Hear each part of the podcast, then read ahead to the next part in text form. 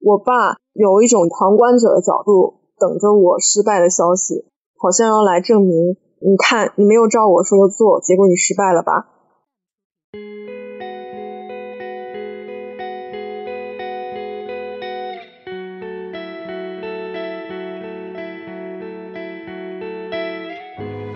你好，欢迎来到听他说 FM，我是雨白，这里是由主人公自己来讲述的真实故事节目。我们采用声音纪录片的形式，为都市女性提供一个倾听和倾诉的平台，希望可以成为你的一个精神角落。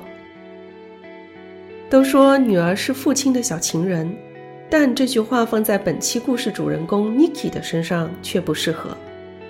在考研的过程中。Niki 放弃了唾手可得的研究生名额，以至于父女之间的矛盾彻底爆发，随即也让他回想起过往父亲对他施加的种种压力，他甚至还因此患上了抑郁症。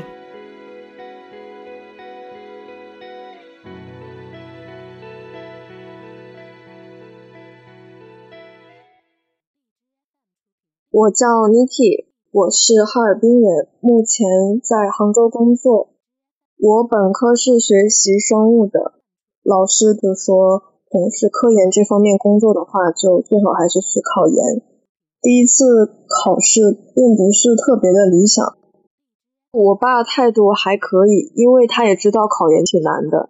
如果考研不行的话，也可以有另外一条路走。但只要就是我走的还是生物这条路，他就觉得都 OK。我父母就是想说让我去研究所试试看。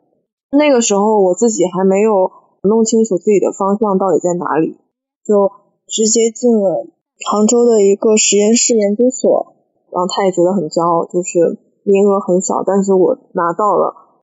然后如果说你这两年 SCI 上有几篇 paper 的话，可以有一个研究所和浙大联合培养的一个研究生的名额，但是。在这段实验室的经历过程当中，就越来越发现自己真的不喜欢做实验，所以下定决心想换一个专业来考研。所以第二次考研就嗯选了英语口译这个专业，但差了能有五十多分吧。第三次的话就差了不到十分，其实还挺可惜的，但是也没有办法。我从研究所辞职之后，在我爸看来就是自毁前程的一个行为，在电话那边就是大发雷霆。我印象最深刻，他对我说的一句话就是：“你一个女孩子，你还想干什么？你有书读，有一个差不多的工作，然后找个人嫁了，这辈子你就可以了。”听到他的整个价值观，我就还。挺震惊的，也真的很难过。从小到大，我爸对我的要求一直以来非常严格。在我印象当中，他是希望我做一个独立自强的女生。但是现在我才知道，他让我事事做到最好，只不过是以后可以找到一个好的对象，然后嫁人、结婚、生子而已。当时我就是非常生气，我就是说。我自己的人生，我也可以自己选择，并不是只有这一条路。其实一直以来，在家庭当中，我是属于弱势的一方，我爸是属于强势的一方。不管从小到大，他对我有多少次责骂呀、辱骂也好，我都是属于静静的接受。但是当时，可能是我人生当中第一次正面的跟我爸刚，边哭边喊说。请你以后对我说话放尊重一点。他那边明显愣了一下，平静了很长时间，他就直接把电话挂掉了。过了一会儿，他又给我打回来，假装没有什么事发生一样，继续在跟我说考研的事情。但是他这次明显态度缓和了很多，包括从这之后，他对我大声责骂呀的情况就少了非常非常多。我爸小的时候家庭条件不是特别好，我爷爷奶奶有三个孩子，很长时间以来，我爸一直是处于被忽视的那一个，所有好的东西都是给老大老二，就是轮不到我爸了。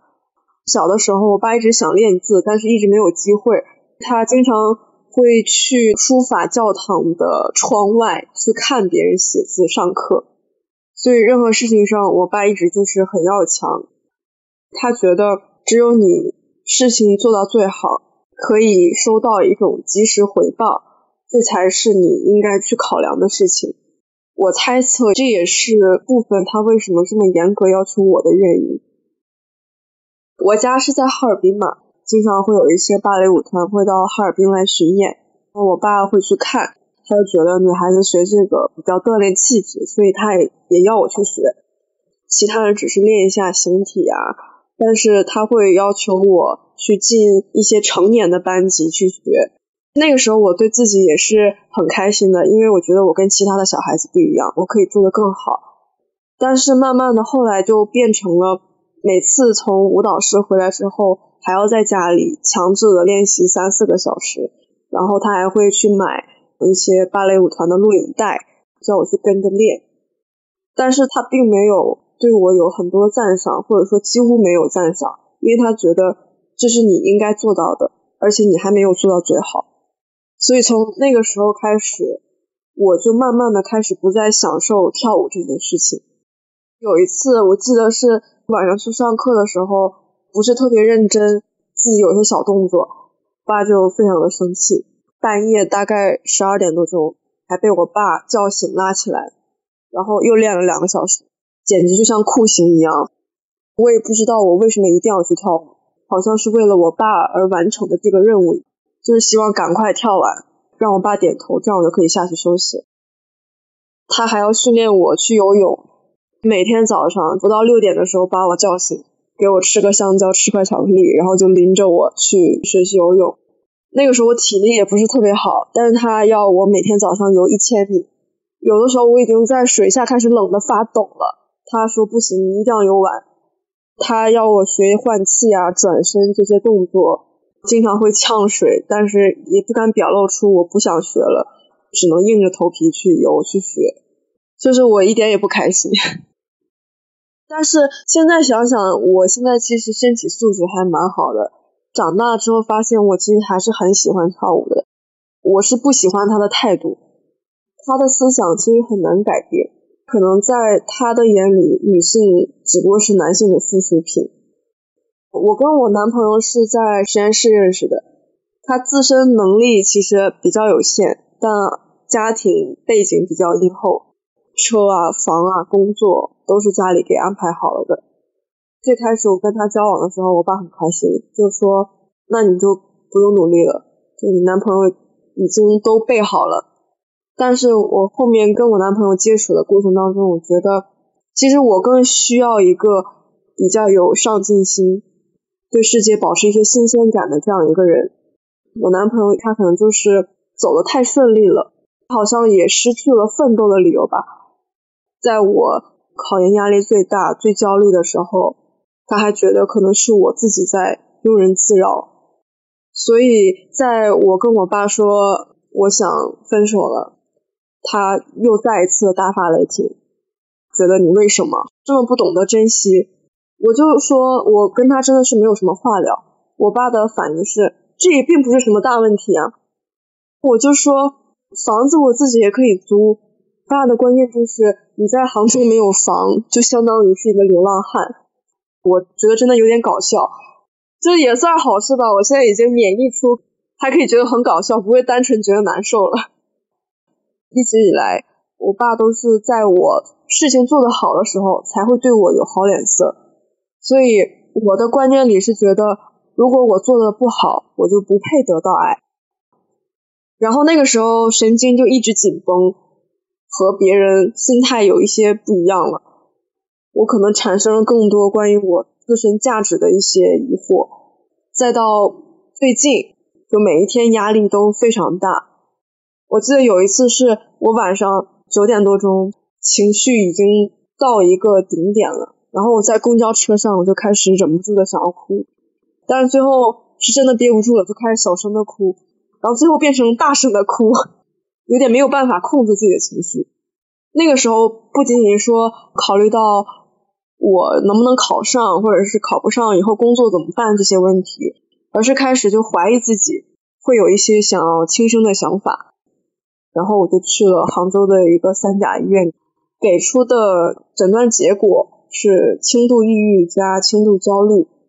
我知道这个结果之后，反而心理压力就变小了，因为我确实是有病了。如果我可以积极的去治疗，我是可以慢慢变好起来的。内心还是跟我爸有关系。每一次负面情绪，其实大部分都是和家庭有关系的。我记得我有一阵考研压力比较大，我晚上睡不着，然后有的时候在快要睡着的时候，会突然听到我爸在叫我的名字。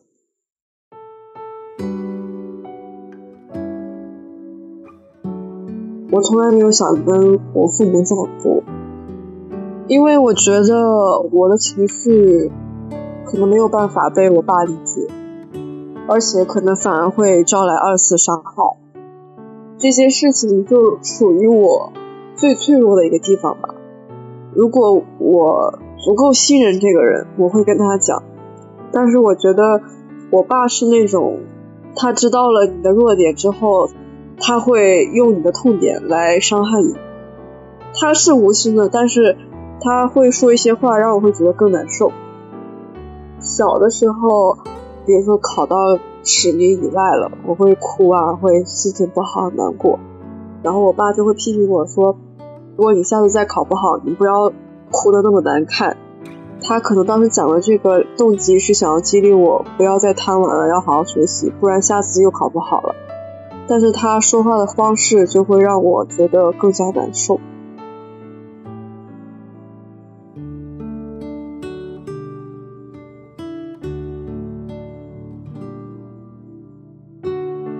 可能我爸是很多中国父母的一个缩写吧。如果我有机会对其他的一些父母沟通的机会的话，我想对他们说，就是要接受你。的孩子可能只是一个很普通、很平凡的人，就算他并不能每件事情都做到最好，他依然是希望知道，不管是什么样子的，爸爸妈妈还是依然会爱你。我爸现在其实已经半默认我是没有办法按照他的意思来生活的，所以他也熬不过我，也不能拿我怎么办，关系就还好。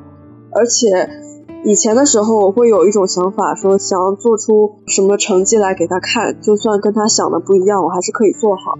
但是现在我已经放弃这种想法了，因为我就是我，如果他不能接受我的样子，也没有办法。